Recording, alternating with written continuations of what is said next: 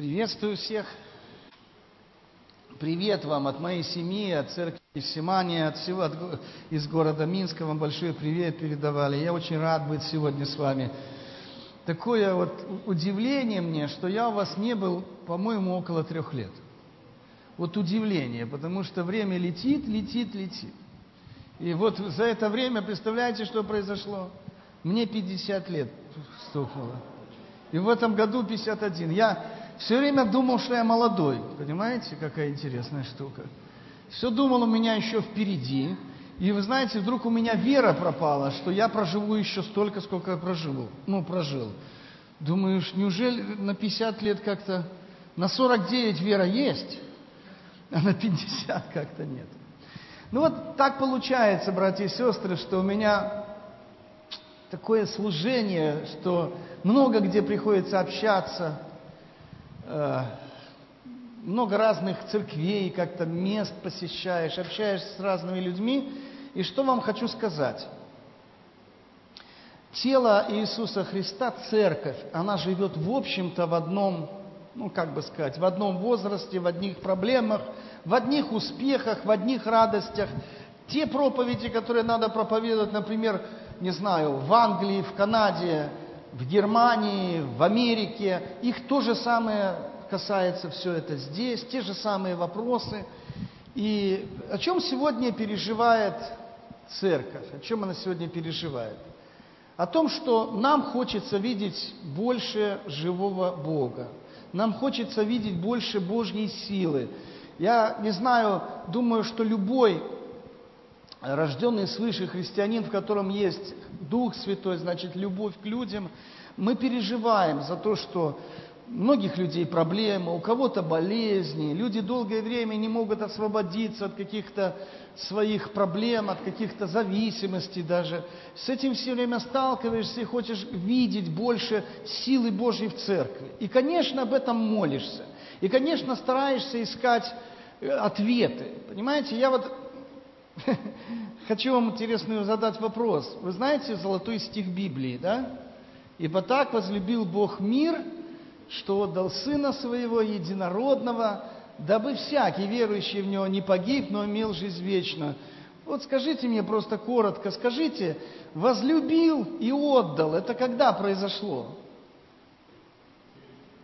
М? Я немножко не слышу такое эхо. Когда оно произошло? Раньше, чем был сотворен мир, правда? Это, это очень важно. Почему это важно? Потому что прежде чем был сотворен мир, в послании, в послании апостола Петра, в Откровении написано, что агнец заклан и предназначен к закланию, к тому, чтобы заплатить за грехи, чтобы понести проклятие людей. Этот агнец был приготовлен раньше, чем был создан хоть один грешник, и раньше, конечно, чем был совершен хоть один грех. Почему это важно понимать? Потому что разумный Бог, во-первых, знал все наперед, и это все создано им, именно в таком виде. Мы знаем, что Бог насадил Эдем, Эдемский сад, в этом саду было все прекрасно, человек мог жить замечательно. В общем-то, он мог жить там вечно, потому что э, там было еще дерево вечной жизни, и от него, если вы помните, если вы читали Бытие, там не запрещено было кушать, но почему-то люди от него не вкусили. Но там было также дерево познания добра и зла. И от этого дерева Бог запретил вкушать. Говорят, если вкусишь, то смертью умрешь. И люди такие вкусили по наущению змея. И мы знаем последствия. Мы сегодня в этом проклятом и страдающем мире, где есть страдания, смерть, несправедливость, тьма. Именно потому, что Адам и Ева, они нарушили заповедь Божью. Но скажите, Бог, во-первых, это знал. Во-вторых, Он дал эти условия, что человеку было возможно это сделать. Обратите на это внимание. Бог мог не ставить, это, знаете, от Бога зависело, какой будет сад, какие будут там деревья, будет там это дерево с плодом познания добра и зла, или не будет, это ведь от Бога зависело, Он творец, правда?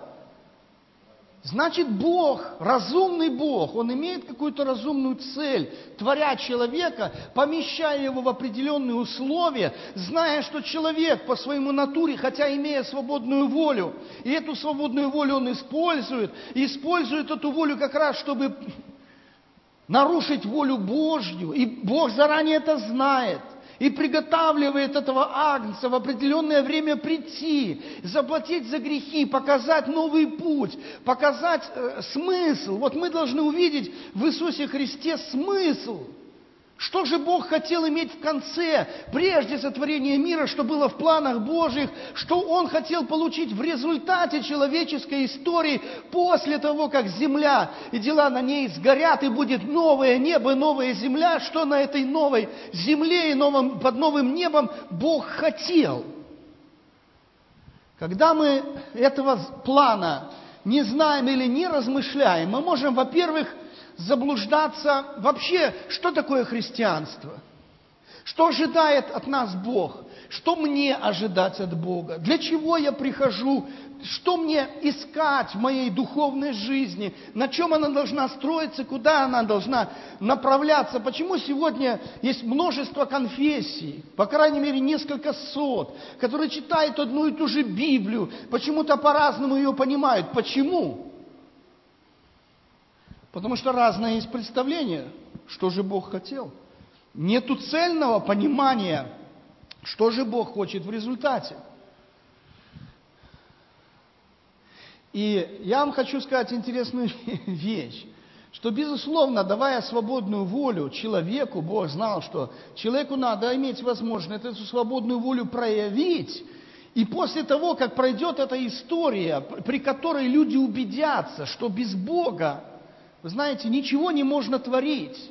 Без Бога невозможно жить. Он дает всему дыхание, и любой Его совет, или другими словами, Его воля, она благая, она угодная и совершенная для человека. И тогда, когда люди приходят к этому состоянию, нищие духом, то есть не рассчитывающие и не ищущие своего, а понимающие, что самое лучшее, самое лучшее для них это как раз покориться воле Божьей, как раз отвергнуть себя, оставить в стороне свои понимания, свои стремления, все свои чувствования даже, свою земную, душевную, бесовскую мудрость, а принять чувствование Иисуса Христа, духовную мудрость, исходящую свыше, и искать и преображаться в образ Сына Божьего, и это был замысел Божий. Что Бог в конце хотел получить, в общем-то, личности-то свободные, но добровольно – из любви, абсолютно покорившиеся воле Божьей. Вот что хотел Бог. И к этому ведет вся история, к этому идет на Слово Божье. И мы должны так понимать Евангелие. Когда мы приходим к Богу, люди иногда ограниченно воспринимают, во-первых, Бога в своей личной жизни, во-вторых, как-то они должны видеть перспективу, к чему мне стремиться – Хочу повториться, что мне ожидать от Бога, потому что люди иногда сталкиваются в духовной жизни с какими-то вещами, которые они не ожидали от Бога получить. И они разочаровываются в Боге. Знаете, книжки есть написаны, называется «Разочарование в Боге». Филиппьянси. Очень серьезная и тяжелая книжка.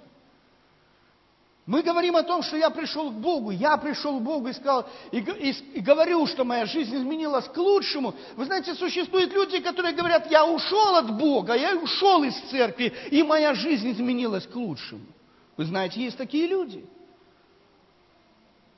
И они тоже свидетельствуют по-своему.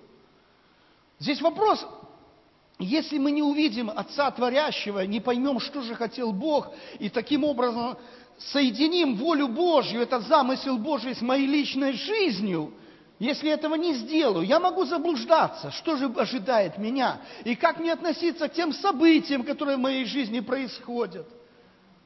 Мы ведь иногда думаем, если Бог есть любовь, то в моей жизни, для меня, для моей плоти, Бог желает всегда только приятного, только хорошего, только комфортного. В вечности, может быть, да. Но на сегодняшний день основное условие Нового Завета, которое мы должны просто принять и увидеть, и это увидеть в, самом, в самих поступках, не только в учении, но в поведении Иисуса Христа, который является нашим образцом и нашим примером. Его Евангелие начиналось со слов, кто хочет идти за мной, что надо сделать? Отвергнуть себя. Что такое отвергнуть себя? Сегодня мы читали, да, он был послушен даже до смерти и смерти крестной. Именно поэтому Бог превознес имя Его. Именно поэтому.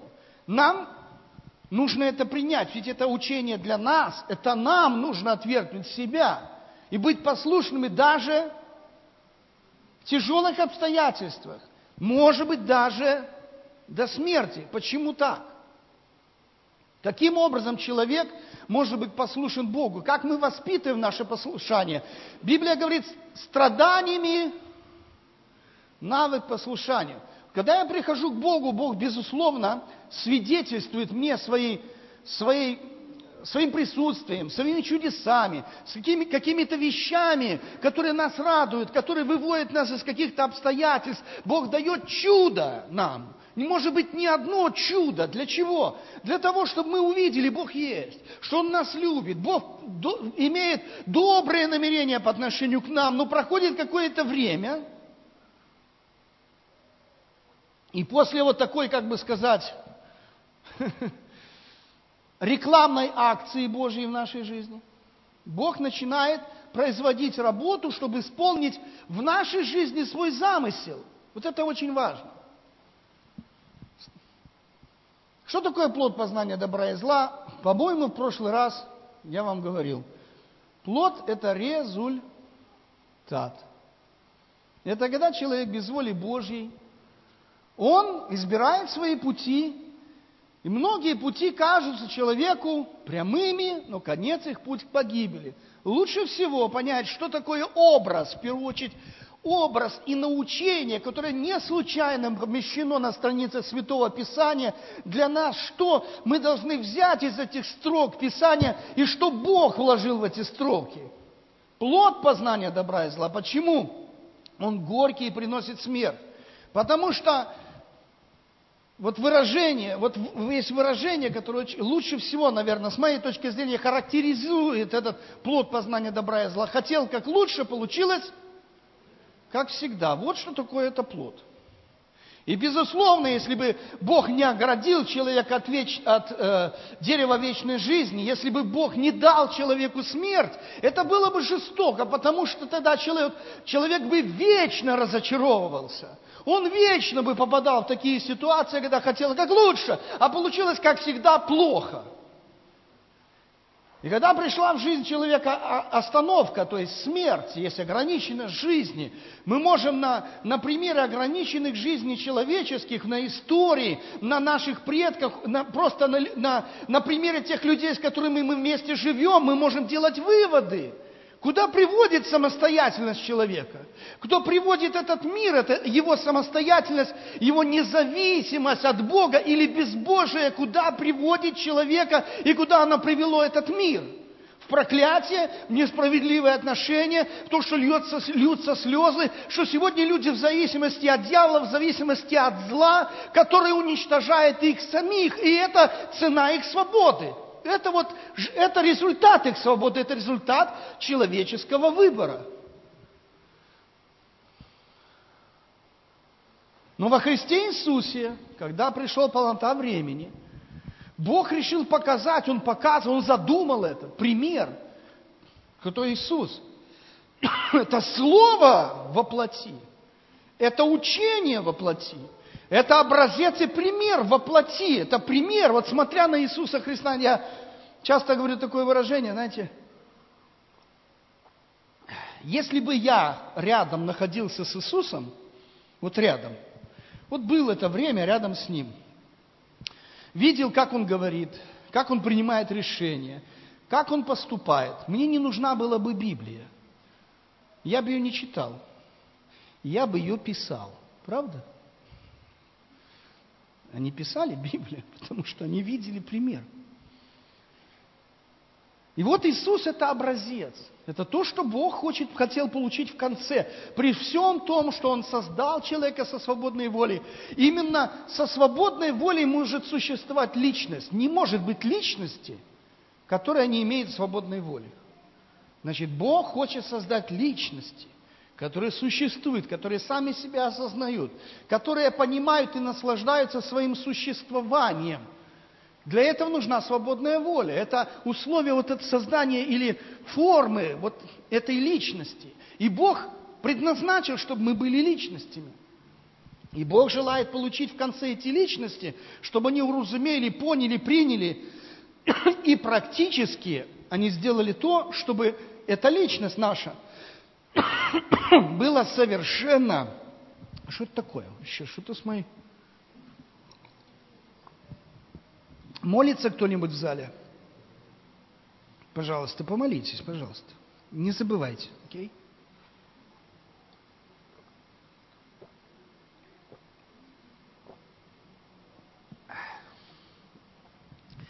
Чтобы эта личность была совершенно послушна Творцу. И у Бога есть такой план, и есть, есть тот замысел, который Бог еще будет в вечности исполнять в вечности что-то Бог еще собирается делать через нас.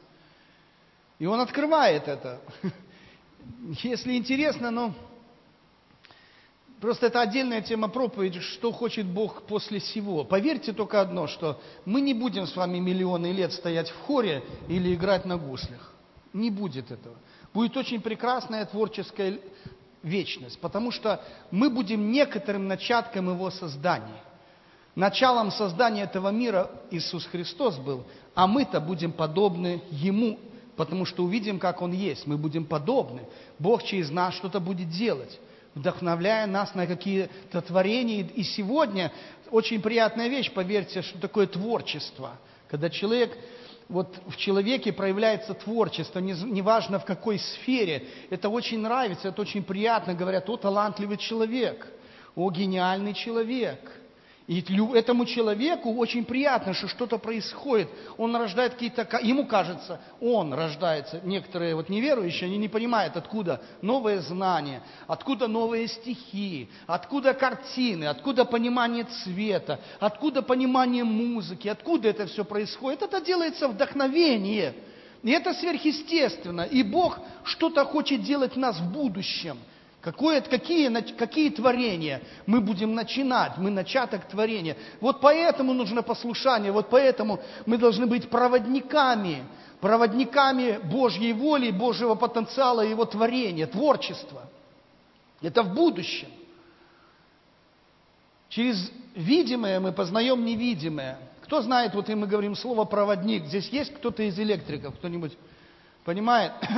Как, что такое сверхпроводимость? Это отсутствие сопротивления, правда?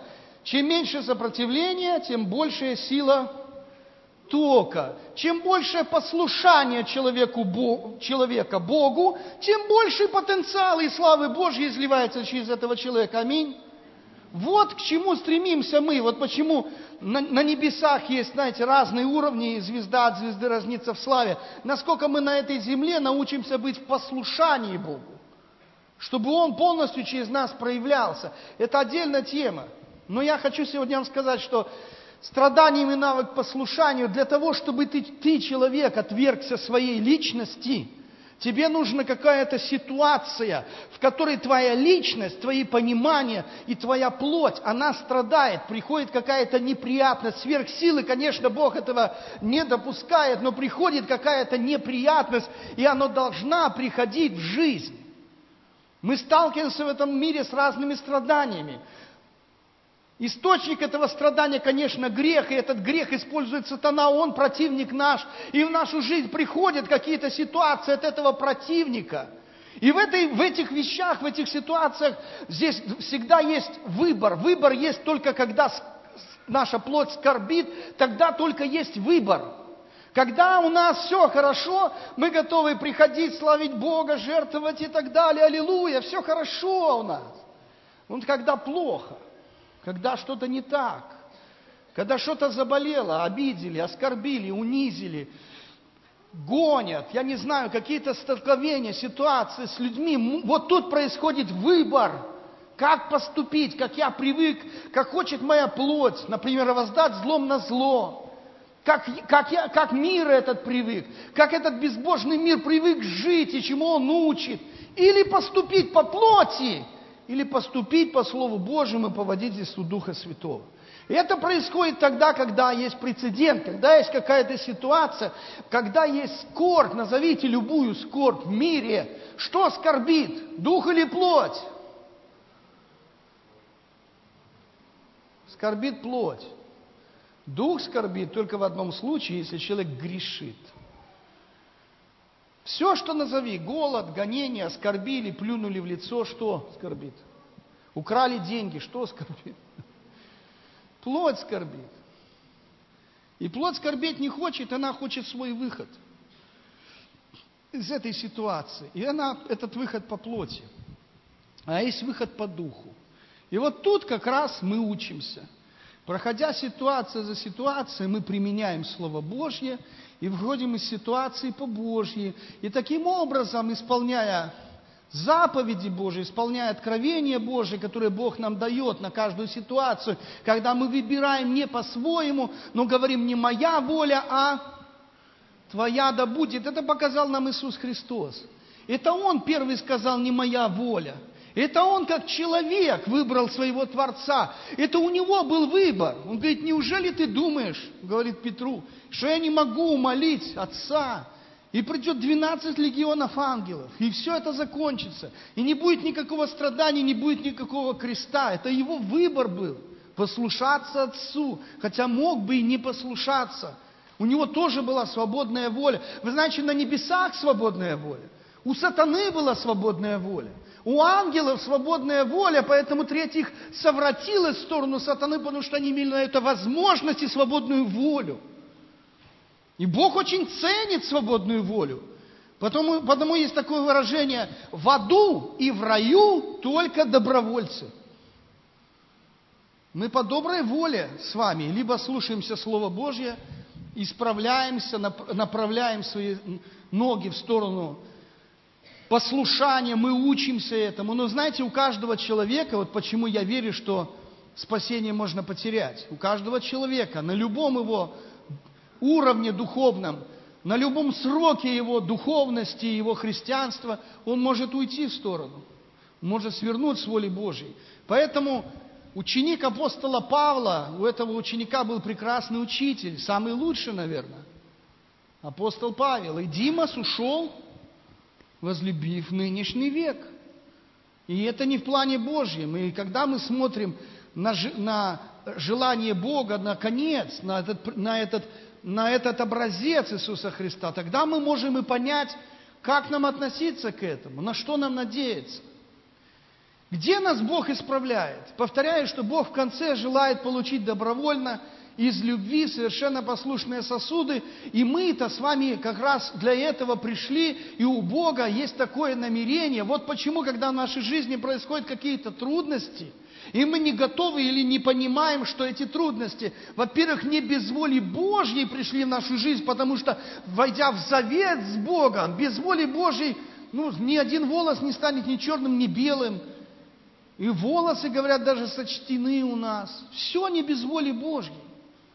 Значит, у Бога есть какой-то план, и попадая в какую-то ситуацию, человек должен просто сказать, Боже, что ты ждешь от меня в этой ситуации? Если он рассуждает о Слове Божьем, если он хочет видеть все Божьими глазами, или он живет духовным, он духовный человек, духовный судит обо всем, он начинает смотреть, а зачем эта ситуация в мою жизнь. Она, она неприятная, конечно, кажется и несправедливым, и я долго не понимал вот этого места Писания. Помните, кто, если кто, помышляя о Боге, переносит скорби, страдая как – Несправедливо. Это угодно любящему Богу несправедливость. Представляете? Дети Божьи. Некоторые говорят, да мы принцы и принцессы. Мы дети царя царея. А ему угодно, чтобы нам было плохо. Как это так? Еще и несправедливо даже. Потому что Бог желает У него есть какое-то намерение в отношении нас. Мы ведь с вами плотские. Наш, по нашей природе, если эта природа останется, Библия говорит, кто будет сберегать свою душу, тот ее что? Погубит. Если мы будем это сберегать по нашей природе, мы дети гнева. По нашим поступкам, привычкам и то, как мы себя чувствуем и что мы хотим, если это не изменить, то никакого рая нам не видеть. Иисус, Он пришел показать путь, Он путь истина жизнь. Он пришел снять все проклятия прошлого. Написано и крещение, э, прощение грехов, соделанных когда? Прежде. Дальше начинается жизнь с чистого листа. Ее тоже надо писать, эту жизнь. Ее надо правильно жить. И Бог дает все возможности. Но Он дает Святого Духа. Он дал нам свое Слово, и Он дал прекрасное творение, церковь, где мы можем возрастать. И Бог в этой церкви поставил, знаете, и апостолов, и пророков, и учителей. Он все это поставил для какой-то цели. Мы имеем возможность, общаясь друг с другом, приходя на собрание, когда Бог нам служит, и Он нас информирует и показывает нам направление. Мы возрастаем в жизни, и в первую очередь это происходит в церкви. Когда мы, ну, я начал думать причины, почему сегодня Бог не в той мере действует, почему есть какие-то слабости церковные, духовные, человеческие. Иногда хочется, я повторяю, все об этом молятся. Я не знаю сегодня ни одно, ну, не знаю, допустим, если я объехал, пускай 500, 300, 400, сотни церквей, я не знаю ни одной, где говорят, у нас достаточно силы Божьей. У нас всего хватает, и пророков хватает у нас, и у нас все классно, и мы не имеем недостатка ни в каком даровании. Я такой церкви не встречал, может, вы встречали. Когда-то оно было, но сегодня мы находимся в этом состоянии, когда нам нужно узнать причины. Давайте прочитаем немножко местописания. Я уже заговорил очень, очень много. Я еще не проповедовал, братья и сестры. Это так мы общаемся.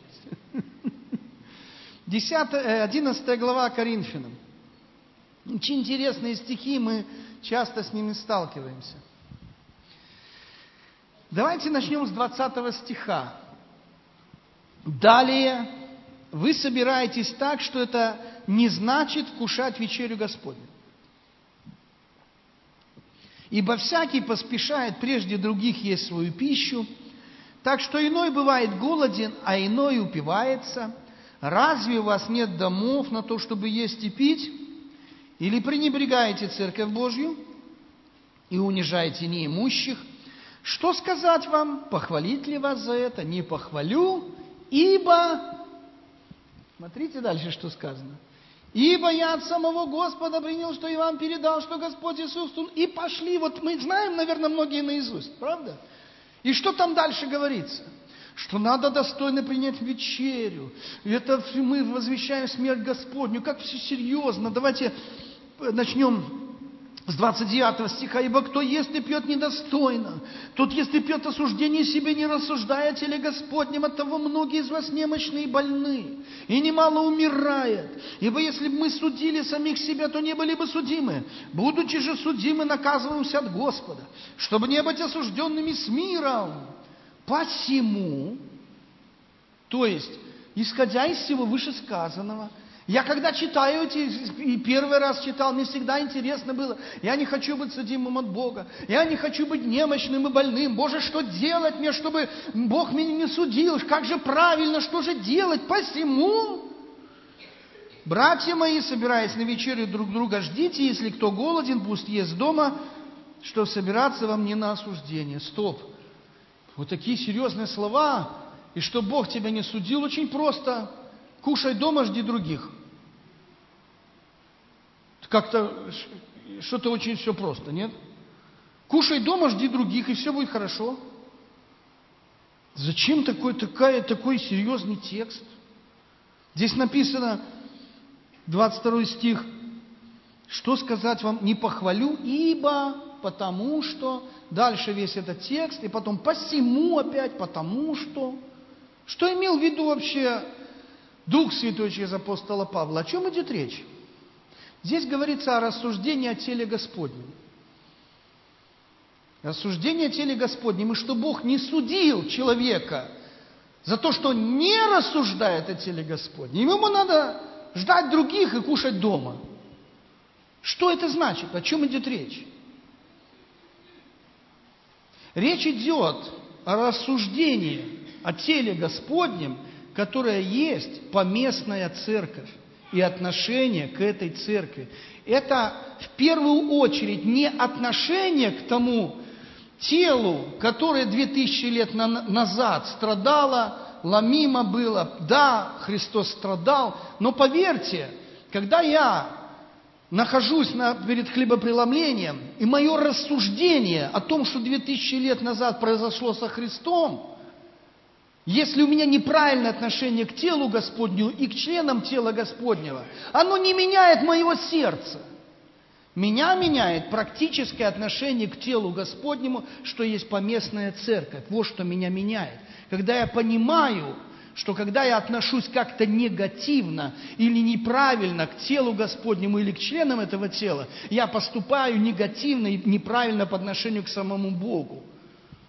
Посмотрите главу восьмую. Что здесь написано, 12 стих. «А согрешая таким образом против братьев, уязвляя немощную совесть, и вы согрешаете против кого? Против Христа. Помните Анания и Сапфира? Они пришли, они не рассуждали о теле Господнем, они не рассуждали, что это за собрание, где мы находимся, какая моя ответственность, кто здесь пребывает посреди нас, собранных во имя Иисуса Христа. Кто здесь руководит нами? Кто стоит над всеми вещами, происходящими в церкви? Люди иногда не рассуждают. Они думают, это просто столкновение, это общение с людьми. И когда они солгали этим людям, что сказал апостол Петр? Вы солгали не человеком. Вот именно по этому закону погибли Анания и Сапфира. Вот по этому слову, не рассуждение о теле Господнем, что есть поместная церковь. Когда человек негативно, неправильно, он не понимает, что в брате и сестре, во-первых, живет Дух Святой. Он посреди нас. Нет ни одного события, которое проходит мимо глаз Божьих в его теле, правда? Поэтому, когда человек сталкивается с чем-то в церкви, а Бог обязательно допускает это в церкви, знаете, мы, мы ведь живем вот в этом мире, и мы, Бог, безусловно, знает, как нас изменить. Он помещает нас в, в тело свое для того, чтобы как раз нас преобразовать в образ Иисуса Христа, помочь нам научиться исполнять волю Божию вместо своей, помочь нам отвергнуться себя, и Бог нас помещает в это тело. Давайте прочитаем дальше 12 глава и посмотрим, что там написано в 13 стихе, ибо мы все одним духом крестились в одно тело. Кто помещает нас в церковь? Кто прилагает спасаемых к церкви? Сколько церквей в Светлогорске? Ну, не одна точно, правда? Скажи, это ты выбрал, чтобы ты сюда пришел, и здесь Бог тебя коснулся? Это ты, это твое решение? Это случайно произошло? Помните? Блажен ты, Симон, что не плоть и кровь тебе открыли. Никто не может прийти ко мне, если что, не привлечет Отец Небесный. Вот мы рассуждаем теперь. Мы случайно попали в эту церковь? Не случайно. Это Бог желает нас здесь видеть. Это Бог желает нас здесь исправить. Бог знает весь состав церкви и знает, каким образом, на какой мозоль тебе здесь наступить, чтобы именно тебя с твоим характером здесь обрезать и тебе помочь исполнять Слово Божие, которое говорит, отвергни себя и научись исполнять волю Божию. Это для тебя именно здесь. Вот почему я задаю вопрос, приехал, мне Бог открыл, я, я когда это начал понимать, что самое главное место, самое важнейшее место, которое должен знать, знать я для себя, для своей жизни, для своей души, для своей судьбы, знаете, какое самое главное? Не место жительства, не работы, знаете что? Мое место в теле Иисуса Христа. Номер первый, номер первый – Потому что если наше спасение неразрывно связано с исполнением воли Божьей, не всякий говорящий мне, Господи, Господи, идет Царство Небесное, но кто исполняющий волю Отца Моего Небесного, то исполнение этой воли неразрывно связано с тем местом, которое должен занимать теле Господнем, и с тем призванием, и с тем делом, которое Бог хочет мне дать и через меня совершить в теле Иисуса Христа. Это самое важное, это связано с исполнением воли Божьей, а значит связано с судьбой моей бессмертной души. А я приезжаю в Соединенные Штаты, и говорю, братья и сестры, скажите, мы можем выбрать себе церковь? Вот выбрать, где я хочу быть. Они говорят, конечно. Я говорю, какое страшное заблуждение. Вы понимаете, что здесь написано немощные и больные, и немало умирают. И не потому, что они не кушают дома, и не потому, что там они как-то относятся вот именно тут, вот знаете, один упивается, другой голодает. Это все частности, есть главное. Они не рассуждают о теле Господнем. Они не имеют ответственности по отношению к поместной церкви. Они не дорожат своей поместной церкви. Они не видят за всем этим Бога. Они не находятся в верности завету Божьему и не находятся на пути исполнения воли Божьей, потому что ищут своего и не понимают, что мое дело исполнять волю Божью как раз на том месте и в той церкви, где Бог меня хочет видеть, и это Его воля. И без Его воли, если я что-то делаю, я уклоняюсь и перестаю быть исполнителем воли Божьей, и становлюсь безбожником. Познавшие Бога не прославили Его как Бога. Это сказано про язычников? Это сказано про кого? Про атеистов? Нет. Я думаю, что братья, которые служат или которые ну, какое-то дол- достаточно долгое время знают христианство немножко, они знают, в какие заблуждения люди попадают. Познавшие Бога не прославили как Бога, и поэтому предал их Бог чему? Превратный ум наступает. Потому что люди на самом деле никогда не понимали, для чего я в церкви. Они не понимали, для чего Бог привлек меня ко Христу, что Он хочет, что ждет, к чему направляет, в чем и заключается учение Иисуса Христа и пример Иисуса Христа. Мы не случайно попадаем в церковь. Бог привел нас в церковь, это наша ответственность. Бог желает нас видеть в церкви. Бог воспитывает нас в церкви. Бог желает использовать нас в церкви. Вы знаете, стать членом тела Господнего, это не, все, не, это не значит, что тебя просто крестили. Бог тебя коснулся, слава Богу, но никто не станет даже на свое место в теле Господнем. На свое место, пока не пройдет определенного испытания. Поэтому Писание говорит, благодарю Господа, давшего мне силу, что Он признал меня как? Верным определив на служение. Знаете, один из признаков, что ты действительно являешься членом тела Господня, один из главных признаков. В послании к Ефесянам написано, по-моему, 4.16, если не ошибаюсь. При действии в свою меру каждого члена тело получает превращение для созидания самого себя в любви. Да? Каждый член имеет какую-то функцию.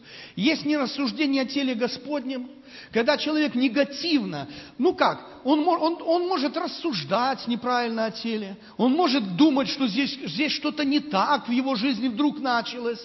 Как один говорит, я думал, все тут ангелы, а оказалось, как мне все печально, там наступили на мозоль, там неправильно сказали, здесь не приветствуют, там еще что-то происходит, какие люди вокруг ужасные. Они какие? Это не люди. Это Христос с тобой работает. И Он ждет, когда ты начнешь исполнять в этом случае Слово Божье. У него первый урок в первом классе для тебя. Мы всегда проходим эти этапы. Это все не случайно в жизни нашей. Когда человек имеет это рассуждение, он нажимает на тормоз своих эмоций и говорит, стоп, я хочу рассуждать. Что в это время ждет от меня Бог? Что в этой ситуации хочет от меня Бог? Как на эту ситуацию глядит Бог и что написано в Слове Божьем для этой ситуации? Побеждай зло добром. Младшие повинуемся старшим. Повинуемся друг другу в страхе Божьем, правда? Любовью побеждаем ненависть, благословляем проклинающих, за обижающих, молимся. Смотрите, какая как и все, пошла практика. Ну и практики это. Люди, не, не рассуждая, им не, они не имеют страха Божьего за свою душу. Нелегко. А мне не нравится, я как в Америке на, на другую улицу перейду, и там другая церковь, я выбрал себе. Понимаете, какая интересная история. А потом они удивляются, почему немощные больны, не обязательно физически, духовно, и умирают. И умирают, потому что не рассуждают. Бог помещает людей в церковь. И Он желает видеть их и желает их взращивать, желает их использовать. Есть такое нерассуждение о себе, как о члене тела Господня.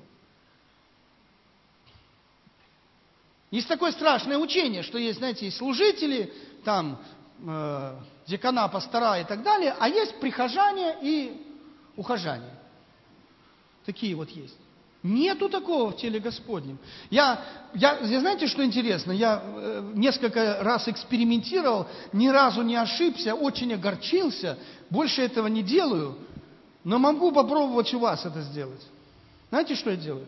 Встречаю какого-то человека, говорю, ты давно член церкви? Он говорит, например, 10 лет или 15 лет. Я говорю, хорошо, какое служение несешь? И он говорит мне, я какое? Я рядовой член церкви. Я так беру пальцем на него и говорю, тайные грехи, которые господствуют в твоей жизни, ты об этом знаешь. Это запинающий тебя грех, ты не можешь стать служением. Ты знаешь, что ты зависим от греха, ты попал в рабство. Не случайно ты не служишь есть то, что препятствует тому. Неверный ты Богу, поэтому, не признав верных, Он тебя не ставит на служение. Тайные грехи, которые есть и господствуют в твоей жизни. Вот почему ты не служишь. Вот почему нету полноты Божьей. Вот почему ты не, никак не участвуешь в стиле Господнем. И главное, что ты этого не хочешь. Потому что чем больше в человеке рост духовный, Дух Святой, любовь к Богу, тем больше хочется Ему служить и больше Ему хочется отдавать. Аминь. А если этого в человеке нету, есть препятствие. И тогда человек не делает, он не находится в этом состоянии, что при действии в свою меру каждого. И меня в том числе. И меня в том числе.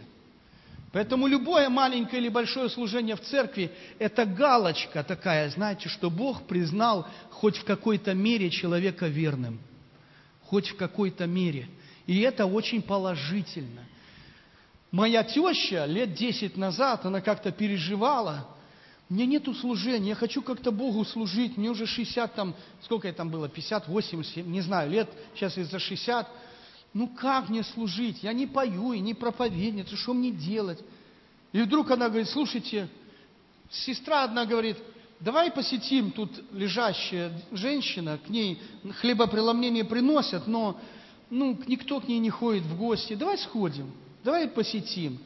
Раз посетили, она прилетает, говорит, знаешь, как Бог нас наполнил, какая была благодать, как мы пообщались. А мы сейчас другую посетим, у них сейчас группа такая. Вдруг создалась желают служить Богу. Она говорит, у меня есть свое служение. Два раза в неделю я посещаю, мы посещаем больных. У нас очередь, мы, у нас есть план. Мы желаем послужить телу Христову. Он у нас знает свое место в теле Христова. Он получает от этого благословение, водительство Духа Святого и радость.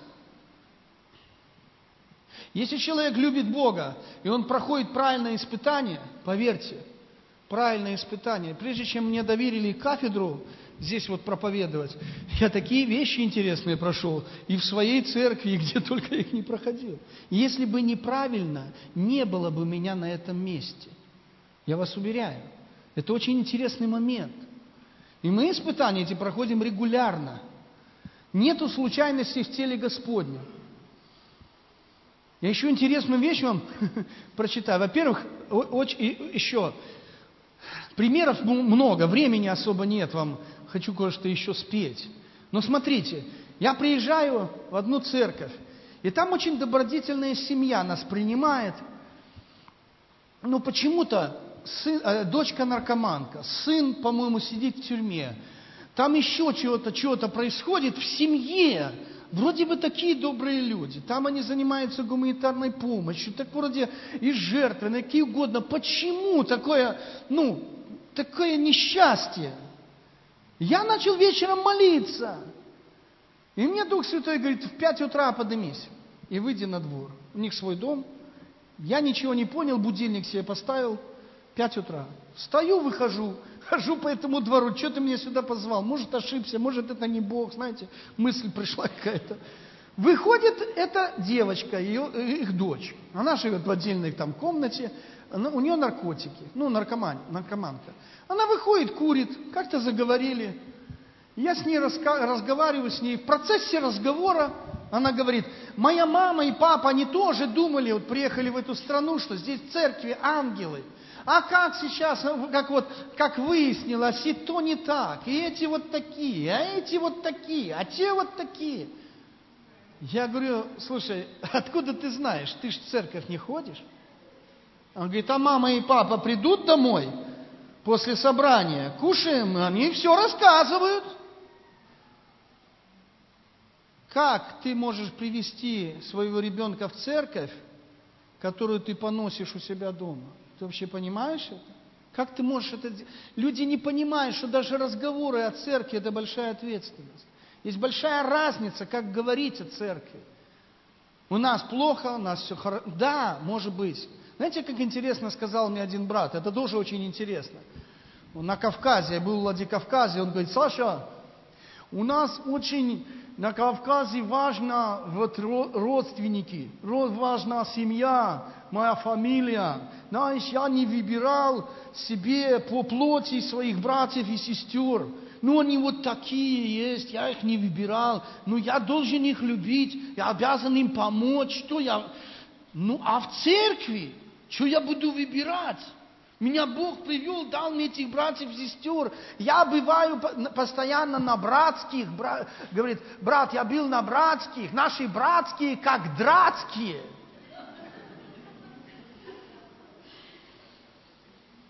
Но я тебе скажу, моя церковь – это моя семья.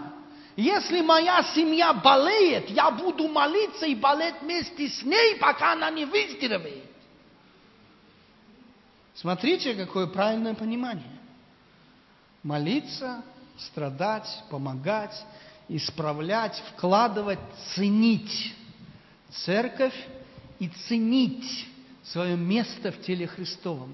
И понимать, что с этим связано исполнение воли Божьей, и связана естественно судьба моей души, это моя ответственность. Бог, безусловно, переводит и из церкви в церковь. Знаете, как он это делает? В первую очередь, я не буду, не буду говорить, есть частности, но в первую очередь, Деяние 13 глава, посмотрите. В Антиохии, я постараюсь на память, может высветить. В Антиохии, в тамошней церкви, на своем месте, были некоторые пророки, учители Варнава, Симеон и так далее, и так далее. Дальше следующий стих, 29. Когда они служили Господу и постились, кто? Дух Святой сказал, отделите мне Варнаву и Савла. Для чего? Для того, чтобы поехали и нашли себе лучшую зарплату с лучшей работой. В другой стране, в другом месте. На дело, которому я призвал. Вы знаешь, если Бог тебя переводит из церкви в церковь, если это делает Бог, то один из главных признаков – это Он тобой восполняет служение где-то которые Он задумал в теле Господнем. Я встречаю такие странные вещи, очень странные. Мой сын, говорит, прошел собеседование, а он уезжает в Америку. Он пастор церкви. И вся церковь молится, чтобы он не уехал, потому что некому. Некому. Я говорю, а что он здесь делать будет? Ну, на всякий случай, сперва в начале сядет на трак, будет зарабатывать деньги на машине. Я говорю, вы считаете, что это воля Божья? Не знаю, говорит папа. Понимаете, какая странная вещь? Смотрите внимательно 18 стих, да? 1 Коринфянам 11 глава, 18 стих. Но Бог расположил члены каждой составить тело, как ему угодно. Вы знаете, кто распределяет эти все места? Давайте еще 28. Иных Бог поставил пастырями, учителями, диконами, всеми остальными. Кто занимается установкой служений в церкви? Это они так собрались, такой кодлой, выбрали самих себя. Значит, мы говорим не о, не, о, не о Христовой церкви, ребята. Если мы говорим о церкви, где Бог меня спас, где Бог меня коснулся, где я в своей жизни, в этой церкви увидел действие Духа Святого, значит, здесь пребывает Господь, здесь ничего нет случайности в том, в том, в том, э, в, той, в, э, в том числе и ни одного служения. Здесь случайно и служителя не назначено. Этим занимается Бог. Веришь этому? Понимаешь, как интересно? Если ты не получишь откровение от церкви, ты не будешь дорожить местом в церкви, ты не будешь вообще понимать, где ты находишься. Если не получишь откровение о служителе, что он твой пастор, Бог через, через него не сможет тебе помочь. Ты попал в какую-то ситуацию. Я вам хочу сказать, почему нам нужны советники, почему нам нужен совет духовный. Потому что когда ты в каких-то тяжелых обстоятельствах, у тебя буря эмоций, даже просто раненый ты, ты можешь не услышать голос Духа из-за эмоций. Ты не, ну, это эмоции, какие-то ситуации на тебя влияют. Должен кто-то со стороны, не, не раненый, сказать тебе, указать тебе. Если ты не будешь иметь откровение, что это человек от Бога, ты не выслушаешь, не примешь и не получишь исцеление. Тебе надо иметь откровение, кто в церкви поставил служителей. Тебе надо знать, что это Бог. Тебе надо в это верить. Знаете, если я детям своим говорю, ты хочешь, чтобы Бог говорил тебе – Бог говорит, во-первых, через папу и маму. Хочешь, чтобы Бог говорил через папу и маму? Молись за папу и маму. Жены, хотите, чтобы Бог говорил вам? Он в первую очередь будет через мужей говорить, верующих, конечно. Хочешь, чтобы Бог говорил через мужа? Молись за своего мужа. Бог в церкви говорит, во-первых, через тех, которых Он поставил, через служителей. Хочешь, чтобы Бог их потреблял? Так молись за них, все очень просто. И потом, наконец, поверь в эту молитву. Понимаете? Надо же верить в это. Вот почему мы, у нас вера, ой, да не может быть, чтобы это от Бога. Да не может оно быть. Знаете, когда у меня были ситуации? Меня останавливается служение, меня оно не двигается, потому что старший служитель что-то сказал вот так и так. И у меня нужно выбор. Или уйти из послушания и куда-то рвануть, сказать, да, поменяем братство. Есть такие даже вещи. Или, знаете, что я сказал Богу? Если это тебе надо, решай с ним. Потому что я верю, что ты Бог. Если это мне надо, я всеми силами хочу сказать, сто лет мне тогда этого не надо. Потому что я хочу видеть Бога. И когда через пять минут мне позвонили, что это решение отменено и изменено, я увидел, как оно действует. Знаете, чик, чик. И не надо ни с кем ссориться и спорить. Вот так вот, чик.